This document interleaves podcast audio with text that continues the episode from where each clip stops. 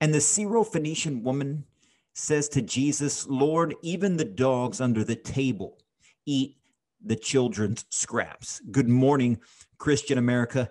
This is a woman that is undeterred in her obstacles.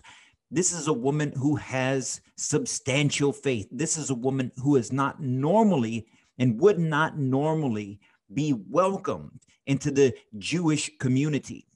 But yet, when she encounters Jesus, she has enormous faith, so much faith that Jesus commends her and heals her daughter. Let's talk about that as we get into the word this morning. Good morning, Christian America.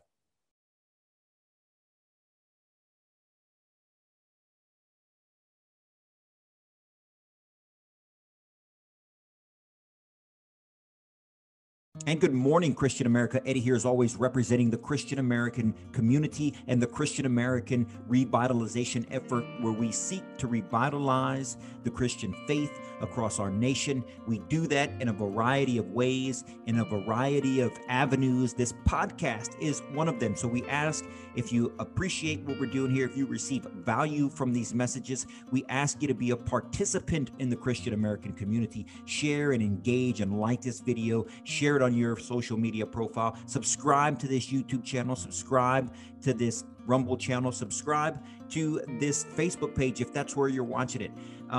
Be an active participant. We don't ask for donations. We only seek participation, and that's your participation in the Christian American community. And so with that, ladies and gentlemen, let's get right into the word today. If you followed us last week, you know that we're in the Gospel of Mark, where we started at chapter 7. Jesus is being confronted by his hypocrites and the religious leaders of the day. He's issuing guidance. He's issuing his commandments. He's encouraging his followers. He's building the ministry.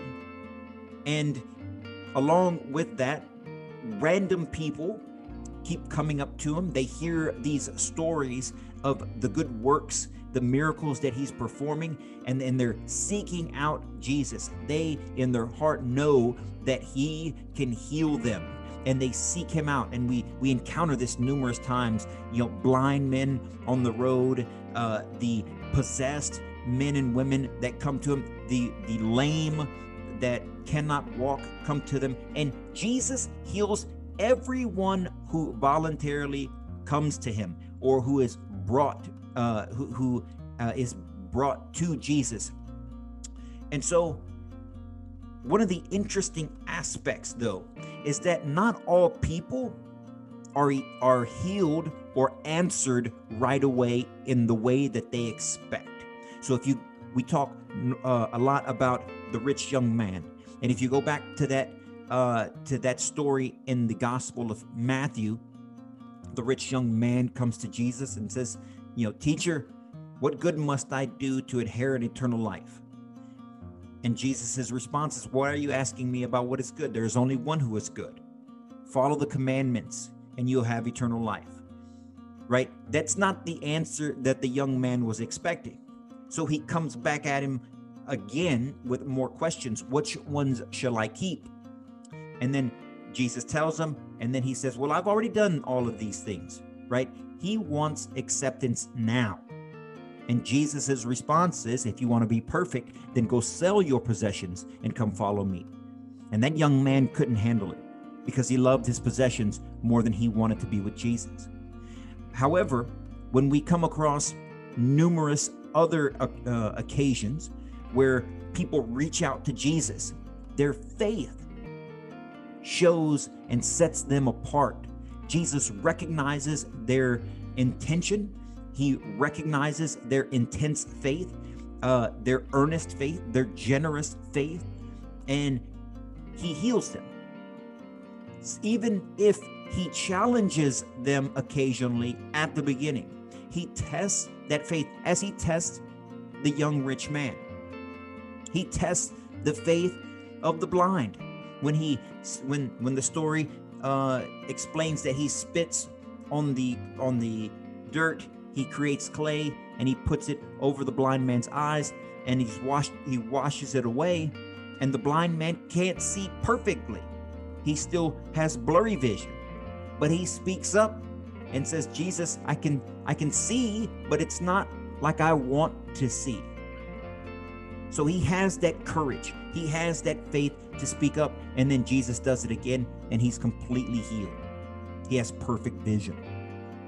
So in this passage that we're going to cover today, it's a similar tone. It's a similar response, initial response by Jesus, to see what is the woman going to do when she meets a little unexpected resistance. Is she going to turn away? Is she going to throw her hands up? Is she going to lose faith? Is she going to talk bad about him? Or how is her response going to determine the rest of her life and the life of her daughter? So get your Bibles, turn to the Gospel of Mark, chapter 7. We're going to start right now on verse 24. And verse 24 starts off, it says, "From that place he went off to the district of Tyre. He entered a house and wanted no one to know about it, but he could not escape notice." The word of Jesus has been spreading, and people are coming far and wide seeking him. Soon a woman whose daughter had an unclean spirit heard about him. She came and fell at his feet. The woman was Greek, a Syrophoenician by birth, and she begged him to drive the demon out of her daughter. He said to her, "Let the children be fed first, for it is not right to take the food of the children and throw it to the dogs."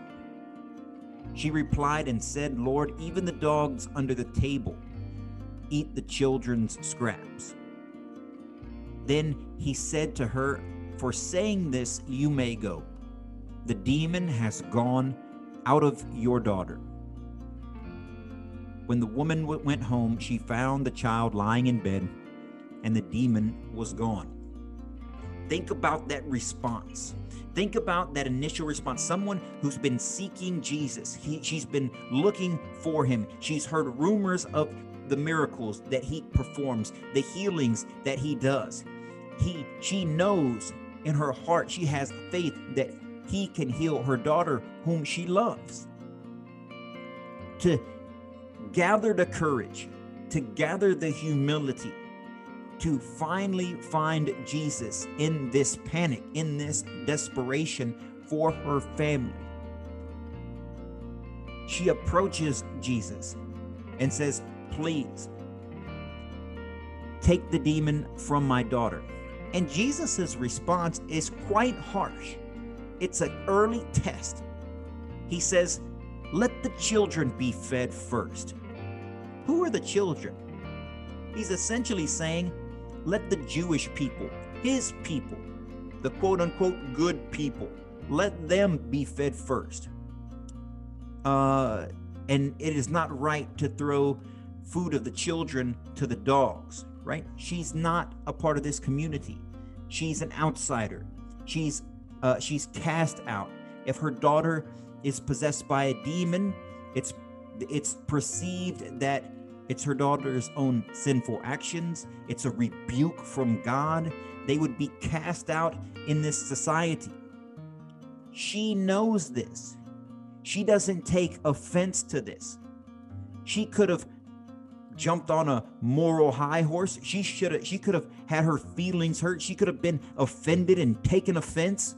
But instead, she humbled herself even more, recognizing that she is not one of these in the community in good standing.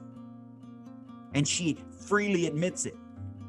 But she says, even the dogs, meaning herself, meaning her daughter, meaning the rest of her family, maybe even her community, even the dogs eat the scraps at the children's table. So even us, poor outcast of society, we should at least be given something from your community, from the Jewish community. Instead of being offended, she humbles herself even more. This act of faith, this act of humility immediately changes Jesus's answer. He tests her up front, just as he tested the rich young man. The difference is the rich young man turned away. He was proud and he was greedy. He loved his possessions. But the Syrophoenician woman humbled herself, recognized that she is a sinful woman, but still begged for help. She pleaded for her daughter. She asked for healing, and in this context, forgiveness for the things that she's done wrong. We need to take a lesson from this Syrophoenician woman. We are not perfect. We cannot pretend that we are, and we should not cast judgment and aspersions on other people's souls. We can definitely discuss what Jesus says is good to do and what Jesus says is not good to do, and recognize what is good based on what he says and what is not good based on what he says as something to be done or not to be done. But there's a fine line between judging one's actions, wanting to see the best out of people's actions in their daily life, to adhere to the commandments as Jesus also told the young man, and trying to judge someone's soul, trying to judge whether someone is a quote-unquote good person. When we cross that line into judging that person's soul, judging that person, we cross the line into God's territory. If you want to talk about how someone acts, you want to talk about how someone behaves, and whether or not it's appropriate with the word of God, that's fine. But when you start casting dispersions on someone's intentions, on someone's heart, on someone's soul, and whether or not they are saved or not, whether or not they are born again or not, whether or not they are a true Christian or not, we cross that line into an area which is not made for us. It's made for God. It is our job to do as the Syrophoenician woman. Our job is to humble ourselves, recognizing our own sinful nature and begging and pleading and praying for God's mercy and his grace. And when we do that, Scripture shows us over and over again, Jesus shows us over and over again that he hears our prayers. He answers our prayers, even if there's a little pushback from time to time, to test us, to show us, to help us humble ourselves and become closer to Christ. And with that, ladies and gentlemen, hopefully you get something out of this message. Hopefully that makes sense to you. We seek to provide value to you guys. We seek to provide some information, some education in Scripture, and some inspiration to go out and take it out into the world. We ask that you do that. That's the only way this world, this community, this country, our neighborhoods, our families, that's the only way we're ever going to grow in strength, is to grow in faith. And so we have to stand strong in faith. We have to seek Christ in everything that we do and everything that we say. When we fall, we have to get back up, ask for forgiveness, repent for our sins, and keep running the good race. And so with that, ladies and gentlemen, we hope you have a blessed week. When you go out into the world this week, spread the joy and the love and the glorification of God Almighty. And I promise you, your life will be better, and the life of those around you will also be better. And with that, ladies and gentlemen, have a blessed week. Stay on fire for Christ. Stay blessed. Good morning, Christian America.